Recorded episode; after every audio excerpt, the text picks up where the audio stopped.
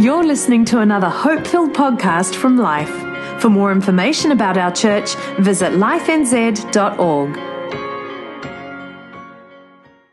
Well, good morning. Please, please be seated. So good to see you. So nice to be somewhere where there's sunshine and warmth. It's going to be a great, uh, great weekend. I'm, I'm really looking forward to connecting with you, getting to know you, hanging out, eating medium warm toast, halfway in between. And, um, you know, we've had the privilege of knowing Pastor Craig and Nadia for, I think it's 15 years. And you have real pastors, right? Some of us have got other grace gifts, but we have a title pastor. But these guys are real pastors. They love you, uh, they care for you, but they're an interesting blend because they are real pastors, but they're incredible visionary leaders. Uh, it's, it's a rare combination. And um, this church reflects that, that you guys what you will achieve, the, the, the, level you will achieve things, but it won't be what you do only, it'll be who you be and who you become. Because when you've got pastors that want to shape you and form you and see you fulfill everything and become fully, fully whole, uh, fully Christ like, as well as accomplishing things, you, you're in a very healthy environment. And I'm just looking forward to being part of that. I want to honor you guys. Um, I had the privilege over the last couple of nights of being with Pastor Paul and Marie uh, we combined together with a couple of other churches, a few other churches in Auckland for Open Heaven, just two nights of prayer meeting. It's a good sign in Auckland City when you hire a building, squish 3,000 people into it in the viaduct, and turn people away for prayer. Literally had to turn people away. And I had overflow rooms, and we had to Facebook Live. And it was great to hang out with pastors Paul and Marie. We love them very much. You know, your theme is quite, quite amazing. John 16 33. Uh, the whole theme of overcome. And it's interesting, I want to just talk to you a little bit about that word overcome and what it means. The, the word used there in, in John 16 33, it's a, it's a Greek word, nikeo, to overcome. Christ doesn't just say, I have overcome, he says, I have now made you more than overcomers. And as Nadia so well put it, if we are contained in him, then we are what he is. And so, this whole concept of him saying, I have overcome means you have overcome. But I want to just, for a very quick moment, to set a foundation for where we go over these, these next couple of days. There are three elements to that word overcome, or three facets. The first, in its meaning, of course, is that sense of like a conquering from a military view, like you have an opponent and you actually win, you succeed, you, you, you overcome. It's like a military type concept. The second facet or meaning of that word is to achieve. It's like when someone conquers Everest, when someone builds something, a dam where they say that the terrain cannot handle it, when you build into a relationship that people said would never work. It's a sense of actually achievement. So you've got this opponent aspect, you've got this achievement aspect. And then, third, the third facet of meaning is actually one which is taken out of like a legal or a judicial system, where you actually overcome means that you have gone through a process like a civil, more civil than criminal, but you've gone through a court case where everything has been argued out and weighed against each other, and then full judgments and justice is determined, and then you are awarded the victor. You win the case everything has been fulfilled. It's not just a case of, oh, you got a lucky blow in or you, you managed to deck somebody onto the, you know, the 10 count on the, on the deck. It's a case of, no, everything was weighed up. Justice has been done and a judgment has been made that said, you've overcome. Yeah. You've won. Yeah. And so Christ has said, hey, in me, you and me, I've got this. Right. And just the last little bit of teaching before we get into preaching. It says, He says, I've overcome this world. The Greek word for world there is cosmos. It's not just talking about the physical earth. It's not even just talking about, uh, you know, the, the church and, and the unbelievers. It literally means the sum total of all this stuff the cosmos, relationships, emotions, your vocations, life, the fullness of, of creation. He says, Look, I've conquered this. And, and through like a justice, I've been awarded the victory in this. I've achieved this and you and me. And what he's really saying to us is, hey, I got this. I've got this. You're like, well, God, you've done so much in my life, and uh, but my relationships don't seem to be, be, be working. He's like, no, no, I've got this. That's part of the cosmos. It's, it's a sphere of life, and you and me are going to conquer. And so this morning, I want to I want to focus probably more on the second aspect, the sense of achieving, but I want to really pull this in together and think about your cosmos your world. What makes up your world? Relationships, your vocation, your calling, your emotions, the way you think, the way you feel, everything that is in you. Ephesians 2:10 says you are his workmanship, created in Christ to do amazing things, good works, things that are, that are amazing, and, and that he has planned in advance for you to do. And so that's your cosmos. That's your world, the sum total of who you are, who you do it with, and what you do it with. And then he says, Hey, I've got this. And if I've got this, you've got this. I'm going to talk to you about winning in life because I want to talk to you about how to build something. If you have a look at the first screen there, how are you going to build something? See, too many people in life are content to simply occupy a life rather than to build a life. We're content to occupy a life rather than to build it. So we just do life because we are living in it. It just happens. But there's a difference between people who set out to build a life and people who simply set out to occupy a life. I'm going to take you back to the very first mandate for mankind. I want to take you right back to the very garden. I want to take you back to where it all started at the beginning of creation. If you ever want to sort something out, go back to its origin. Go back to the genesis of a moment. And in Genesis chapter 1, verse 27, it says these words So God created mankind in his own image. In the image of God, he created him. Male and female, he created them. And God blessed them. And he said to them, Be fruitful, increase in number Fill this earth, subdue it, rule over the fish of the sea, the birds of the air, over every living creature. That's what theologians call the cultural mandate. It's like when God said, We're going to make this. And what we are today, here in, in Phillip Island, 2017, was established thousands and thousands of years ago when God said, This is my intention. I'm going to create mankind in our image. People say, What's my purpose in life? The first obvious purpose in life is to be image bearers. We were created in his image to bear his image. Everything else is secondary to that. What we do in our vocations, what we do in who we are, our relationships all come out of the fact that we're meant to represent his image. We, we got to be like God here on earth. And that's not just in his character, though that's a huge part, it's also in his nature. And God is a builder and a creator. He, he sets things in motion, he, he creates things with potential to be fully realized. And we are in His image. The reason I'm going to talk to you about building something is because within every single individual person is a desire to actually build something. If you have a look at the, the we'll, we'll jump a screen, go to the third screen. You don't have to teach a child to build something. It's in the nature and the character of a child. Put them on a beach with sand, walk away, and they come back and they build a sandcastle. Put, put a kid into a field with daisies, walk away, come back, and they've created jewelry like a daisy chain. There's this innate image of God where we got to build something. But I want you to go back to screen two. And I want to understand, I uh, show you something that's mostly misunderstood by a lot of believers. And the problem is we have English language, right? If we're, if we're speaking English. And the way the Bible has translated these words is accurate, but unfortunately, with our modern language, it makes every one of those words that I mentioned be fruitful, multiply, increase. It makes it sound like one thing. But God's mandate was to stick mankind on the planet and then say, like a pair of rabbits, get into it. multiply, fill the earth, increase, as if it was all about procreation and, and simply a numerical thing. But I want to take you on a journey this morning into the meaning of the mandate that will excite the life into you. Okay? The first word that's used there, where God said, He blessed them and said, Be fruitful, increase, fill the earth, subdue. The first word there, to be fruitful, is the Hebrew word para. It means realize the potential that is within something.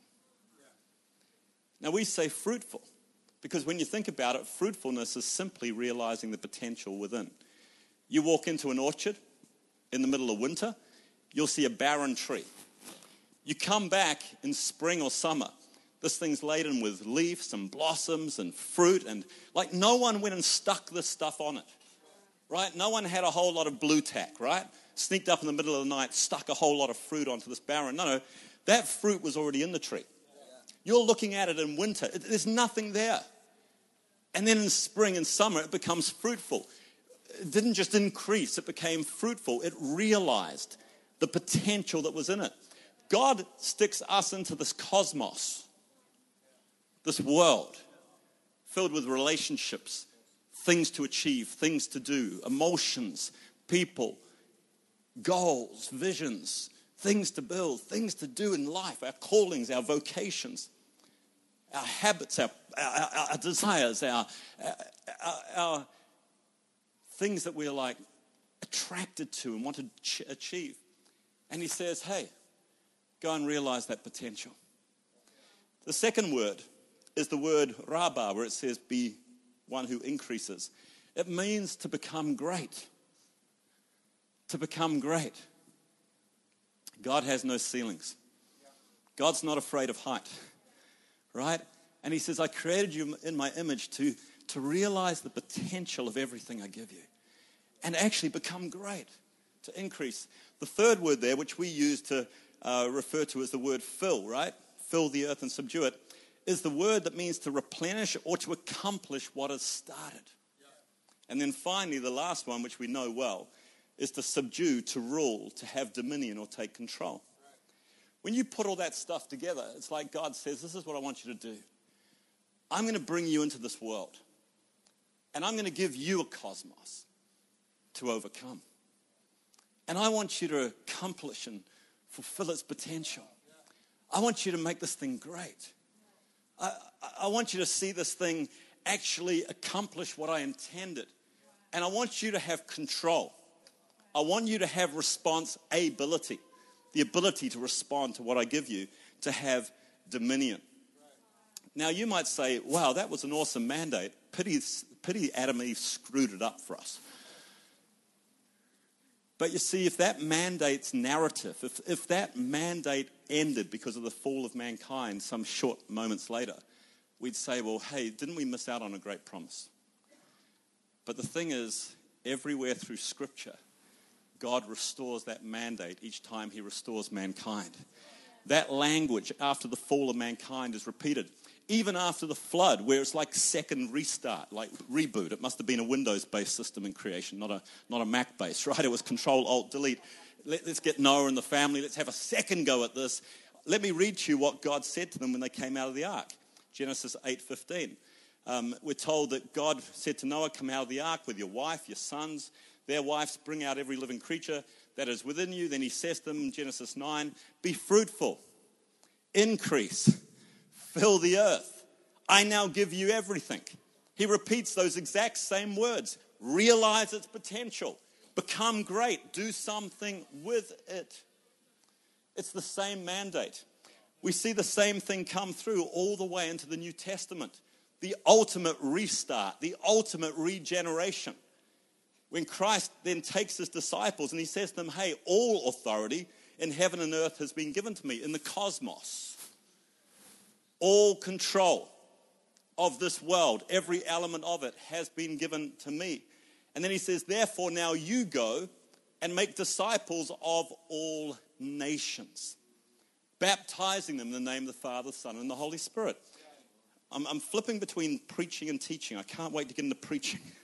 But let's lay a foundation. Make disciples of all nations, not in nations, now, the process of making disciples of nations includes winning people to Christ and making disciples, but he said, No, I want you to disciple nations. The word disciple means shape, form, create, realize potential, you know, make something with this. We're called to actually disciple nations. Every element of this world, you are called to influence, to shape. He says, I've got the authority. Here's a cosmos for you to go and overcome, to achieve something. And I'm giving you this power to literally shape the world. In the name of the Father, baptizing. Now, the word baptize means to immerse into something and then pull out when it resembles what it was put into. The word baptism, from the baptism of John to the baptism of Christ to the baptism of new believers in the Old Testament, was not a religious word. It was a word used by the Greeks, and they were launderers of linen. When they would take plain white linen, they would want to turn it into scarlet or, or turquoise, and they would take the dye, the scarlet dye, and they would stick it into this, this bowl of this vat of dye, and they'd pull out the cloth, and it would be a bit blotchy, and they'd stick it under again, fully immersed. They'd pull it out, almost there, stick it under again, swirl it around, and they only would take it out when the color of the fabric was identical to what had been put into. And then they would say, This thing's been baptized. So we're told to baptize nations, your world, your school, your sports teams, your calling to be an artist, your calling to be a lawyer, a doctor, a constructor, to baptize all that stuff into the name of the Father. The word name in, in, in, the, in Greek there means nature and character. So we're to take our lives, our world, and this whole world and nations and immerse it into the nature of who God is. He's good, He's just, He's awesome, He's creative. And don't pull it out till it looks like Him. It's the same cultural mandate.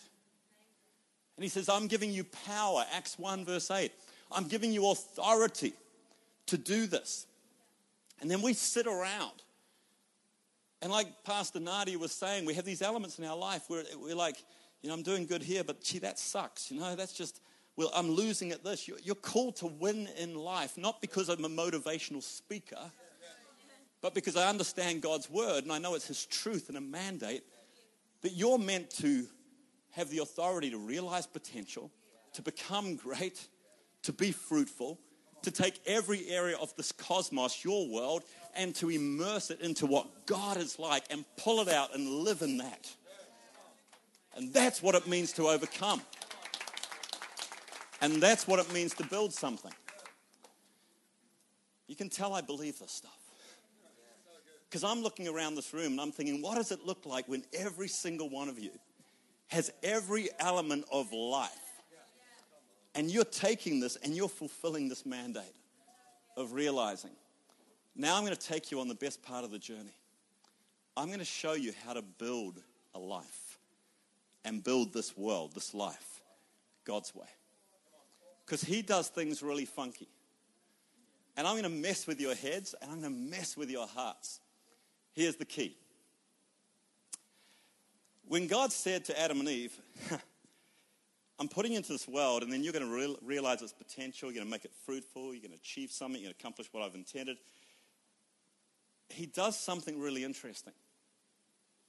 He creates this world that is just huge. He creates an earth that is bigger than just a sort of like little 25 square kilometer. He doesn't create this, this little minute, microscopic world and say, Here, I've put you in this. And this is where our theology gets absolutely screwed up. Because we think God created the world as if all of it was the Garden of Eden. Mm-mm.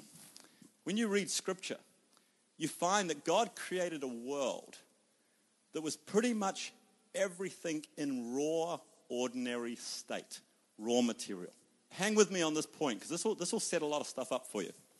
God did not take Adam and Eve and put them in a perfected, finished world. He puts them into this little area called the Garden of Eden that is probably some 50 square mile, 50 square mile area, and the Bible defines it differently. It says that God created the whole world, He created all of creation, but He went to work and planted a garden within this small area. He perfected it, He made it fruitful, He realized its potential. It says he created food and trees and vegetation that was good for food, but also pleasing to the eye. He's not just a farmer, he's a landscape gardener. So he takes this small subset of the world, if we go to that second screen, he takes this small subset of the world and he perfects it. He realizes the potential. He makes us amazing and he puts man in it. And then we get this theory that God has basically created Eden like this ultimate retirement village. You see the adverts just like I see the adverts on TV before the news. Somewhere to bowl and somewhere to sit and look at the sunset and somewhere to be pampered. And we think like God's creation was like this retirement village where Adam and Eve are in this perfect place. No, no, no, no, no. That's not, that's not biblical. God creates a world which has Australia here and Israel here and, and a little garden of 20, 30 square miles and then this multiple millions of square kilometers of earth.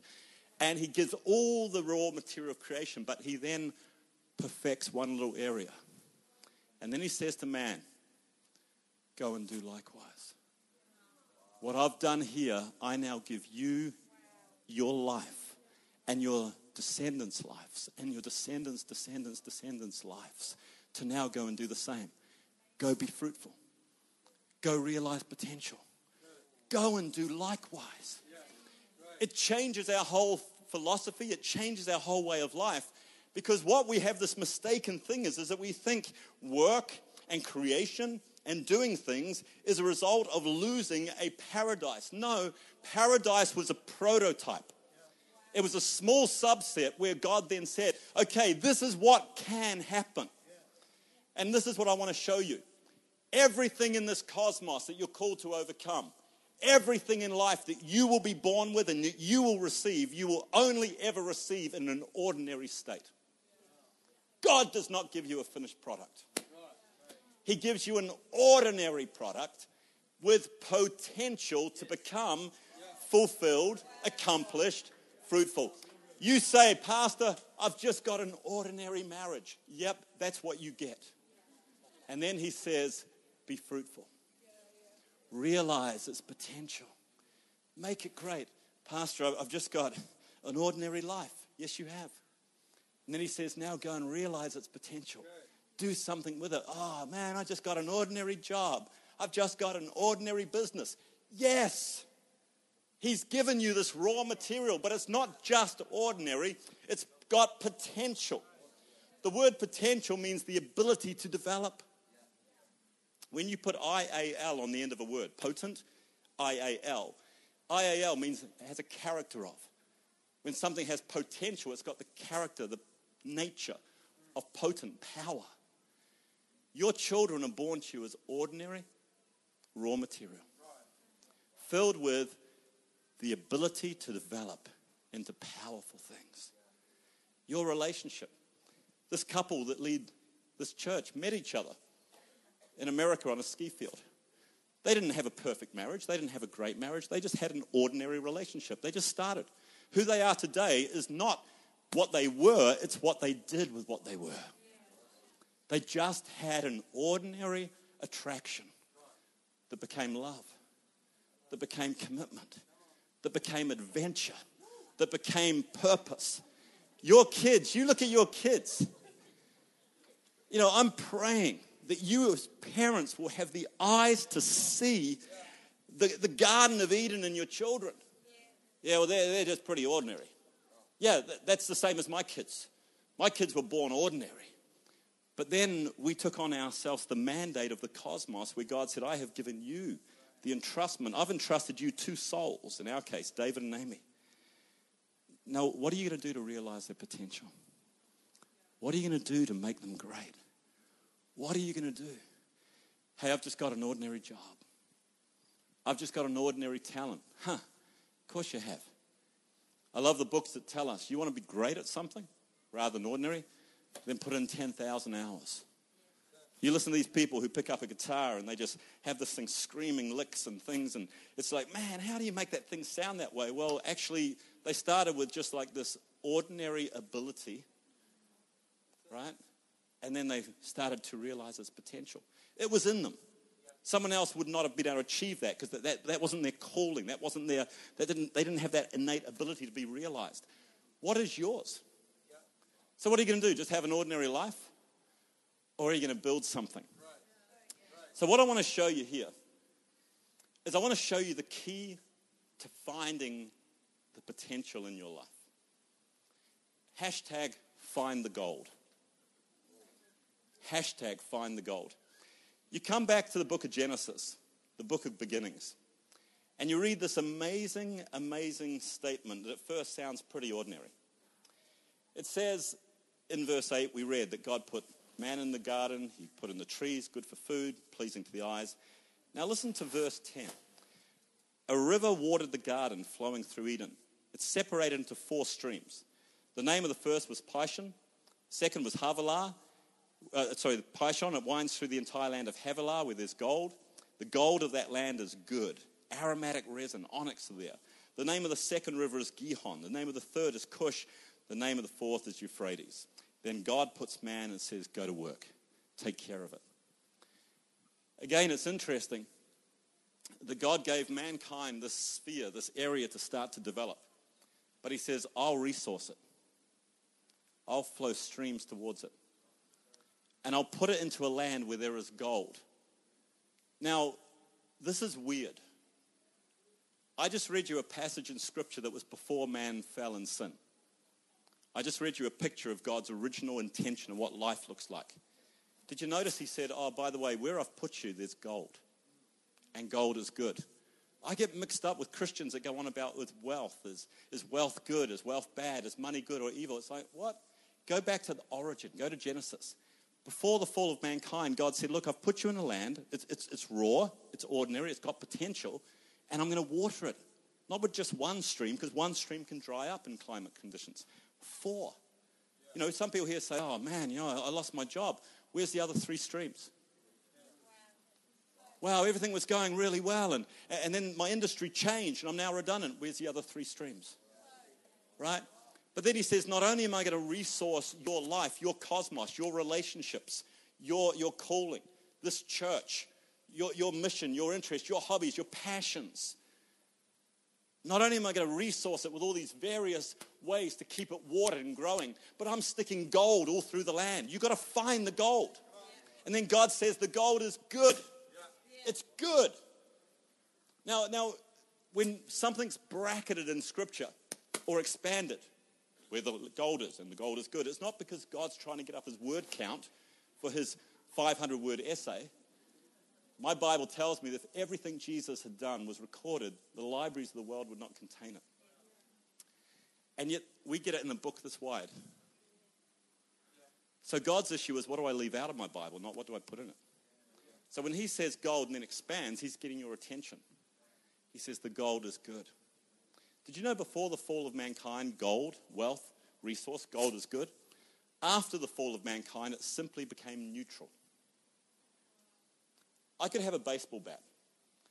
And we could be out at the park here and we could go and play a game of, of, of, baseball the kids or softball. In our hands or in my hands, that baseball bat is good. It's an instrument of fun, sport, recreation. I, I forget when I pack everything up, I leave it next to the park bench, I, I forget it, I drive off. That night, two stoners come in, right? Off their face, arguing, fighting. One of them hits the other, the other falls over, sees this bat, picks it up, smacks the other guy over the head, cracks him. In his hands, it was evil. You see, the baseball bat was always neutral. In my hand, it became an instrument of good. In his stoner's hand, it became an instrument of, of, of bad, evil. You've got to understand everything in creation is neutral. After the fall of mankind, it now is determined by whose hand it is in. Is business good or evil? Whose hand is it in? Are relationships good? for evil. Whose hand is it in? Is music and the music industry? Is, is, is money? Is sport? Is politics? Politics, oh my goodness. Whose hand is it in? There are people in this room called to realize God's potential and pick up that instrument. And in your hands, make it good. But you've got to find the gold. You've got to find the gold. You see, the gold is there.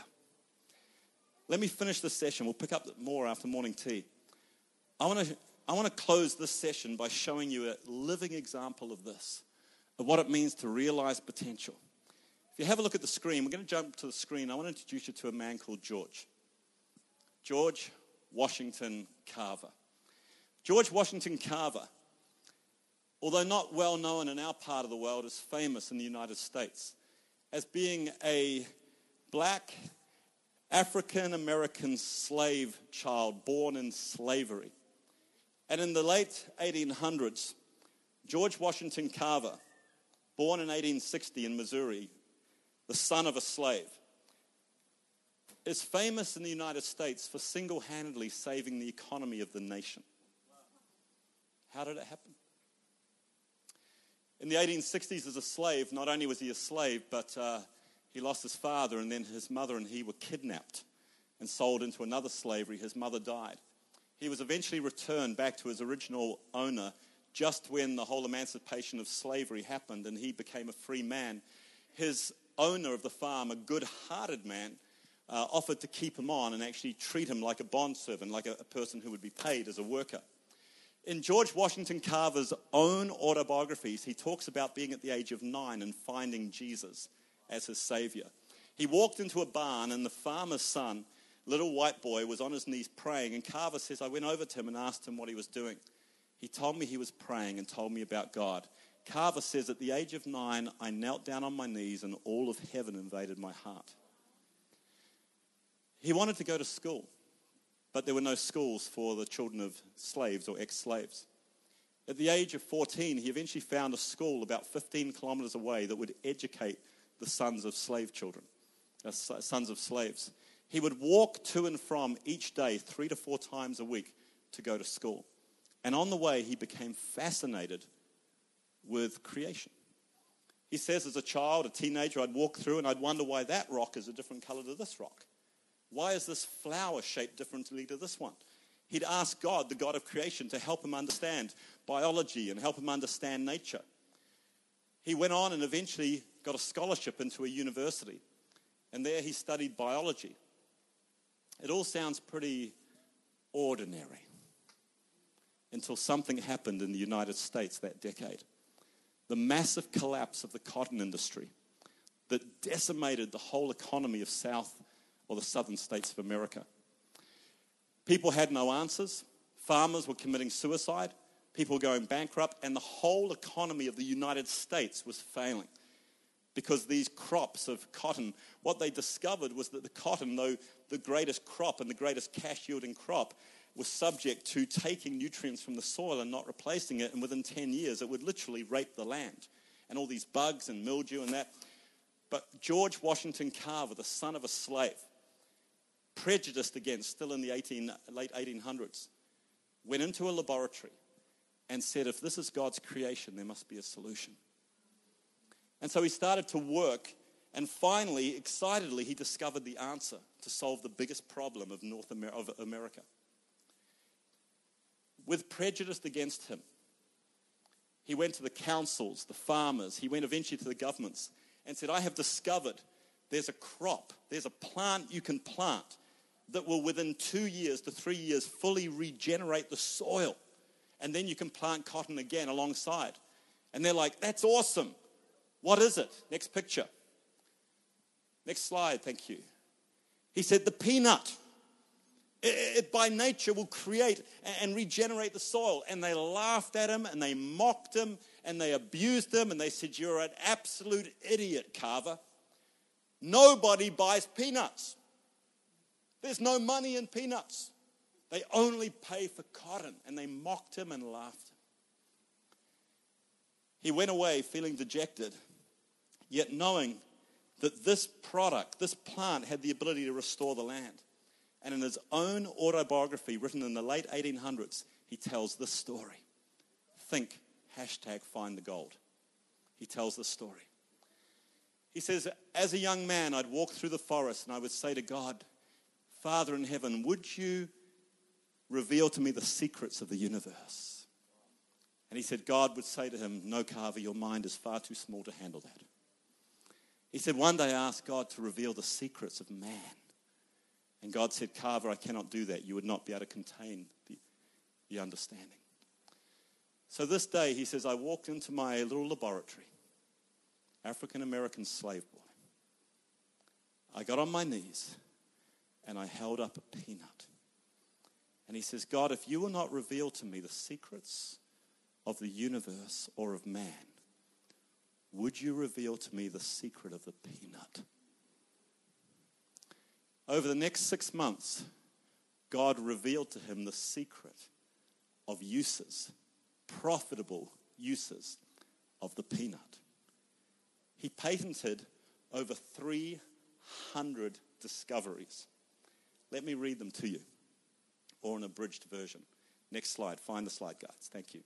Shoe and leather blacking, soap stock, soil conditioner, nitroglycerine, charcoal from shells, sizing for walls, 18 various types of insulating board, 11 wall boards made from holes, linoleum, cleanser for hands, washing powder, rubber, coke, rider's ink, printer's ink, diesel fuel, illuminating fuel, lubricating um, oil, axle grease, plastics, metal polish, wood filler, gas, gasoline, glue, insecticide, coarse paper made from skins, newsprint paper made from vines, kraft paper made from hulls, coloured paper made from vines, white paper made from vines, fuel briquettes, special peanut dye, paints, 17 wood stains, 30 different dyes for cloth, dyes for paint, stains, and by the way, those Crayola crayons that your kids draw all over the bedroom walls with, five of those colours are still patented to George Washington Carver.